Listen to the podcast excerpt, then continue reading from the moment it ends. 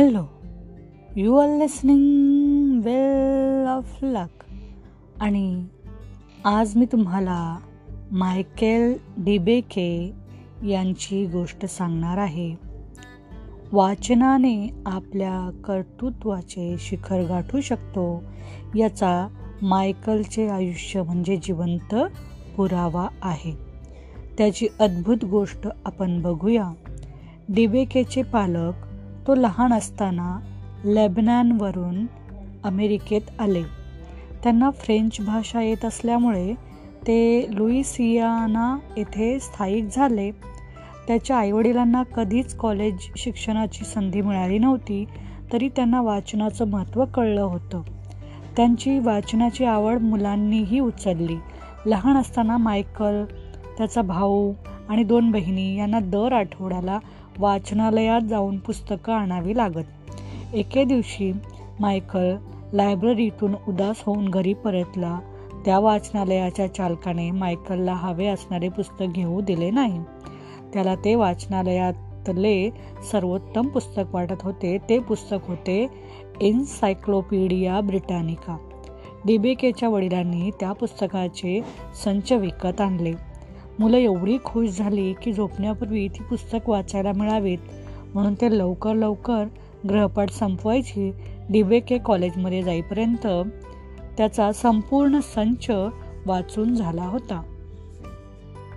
डिबेके पुढे जगप्रसिद्ध हृदय शल्यविशारद डॉक्टर मायकल डिबेके झाले. वयाच्या नव्वदीतही डॉक्टर डिबेके सतत कामात व्यस्त असायचे. ऑपरेशन शिकवणे आणि संशोधन यात त्यांचा दिवस जायचा. डॉक्टर मायकल डिबेके यांचे महत्त्वाचे योगदान बिघडलेले हृदय दुरुस्त करण्याची शल्यक्रिया त्यांनी शोधून काढली. पहिली सिंथेटिक रक्तवाहिनी त्यांनी तयार केली. साठ हजारच्या वर लोकांच्या हृदयांची ऑपरेशन्स त्यांनी केली. हजारो लोकांचे प्राण वाचवणाऱ्या बायपास सर्जरीचे श्रेयही त्यांच्याकडे जाईल. डॉक्टर डिबेके ही माझ्या पुस्तकातील एक गोष्ट एवढंच त्यांचं महत्त्व आहे असं समजू नका. व्यक्तिगत आणि व्यावसायिकदृष्ट्या वाचनातून सतत विकास घडवून आणण्याच्या त्यांच्या निष्ठेने मी भारावून गेलो आहे. एकोणीसशे शहात्तर साली माझ्या वडिलांना ओपन हार्ट सर्जरीची गरज आहे हे निदान झाले. जगातील सर्वोत्कृष्ट हृदयशल्य विशारदाची त्यांनी निवड केली. त्यांनी कुणाला निवडला असेल हे तुमच्या लक्षात आलं असेलच. थोर डॉक्टर मायकल डिबेके याची त्यांनी निवड केली. वाचन आणि संशोधन. डिबेके कुटुंबातील मुलांचं आयुष्य वाचनाने घडलं. समृद्ध झालं हे उघड आहे. त्यांचा भाऊ मायकेलसुद्धा शल्यविशारद आहे आणि त्याच्या दोन्ही बहिणी निष्णात वैद्यकीय लेखक आहेत. डॉक्टर डिबेके यांची एक गोष्ट मला विशेष महत्त्वाची वाटते.